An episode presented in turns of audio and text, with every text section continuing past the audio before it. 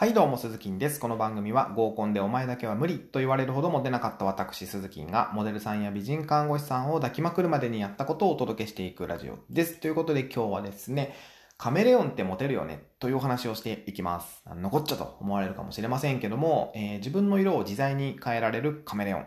え、枯葉の上では枯葉の色になったりとか、葉っぱの中では葉っぱの色になるようなカメレオンですけども、男性もカメレオンになるとモテるよねって思うんですよ。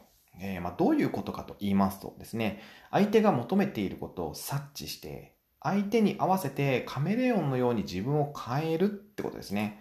えー、ちょっとわかりやすくご説明をしていくとですね、例えば女性との会話ですね、えー、相手が今話したいのか、聞きたいのかを見極めて、聞き上手になるのか、話し上手になるのかを考えるってことですね。あの、女性にワンパターンって通用しないんですよ。はい。なので、その都度臨機応変に自分を変えていかないといけないということですね。女性が、えー、まあ、昨日こんな人がいてね、こうこうこうでこうなってさって話してる時に、いや、それめっちゃわかる。俺もこの前にいた話があってさ、と自分の話をしてしまっては、女性のテンションを下げてしまうわけですよ。ここは女性が話す、えー、パターンですね。話す場合ですね。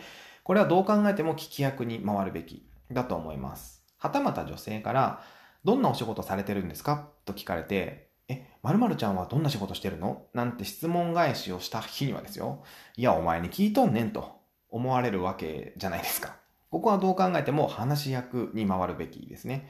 まあ、こんな感じでカメレオンのように変化できると女性からモテますよという、えー、お話でございました。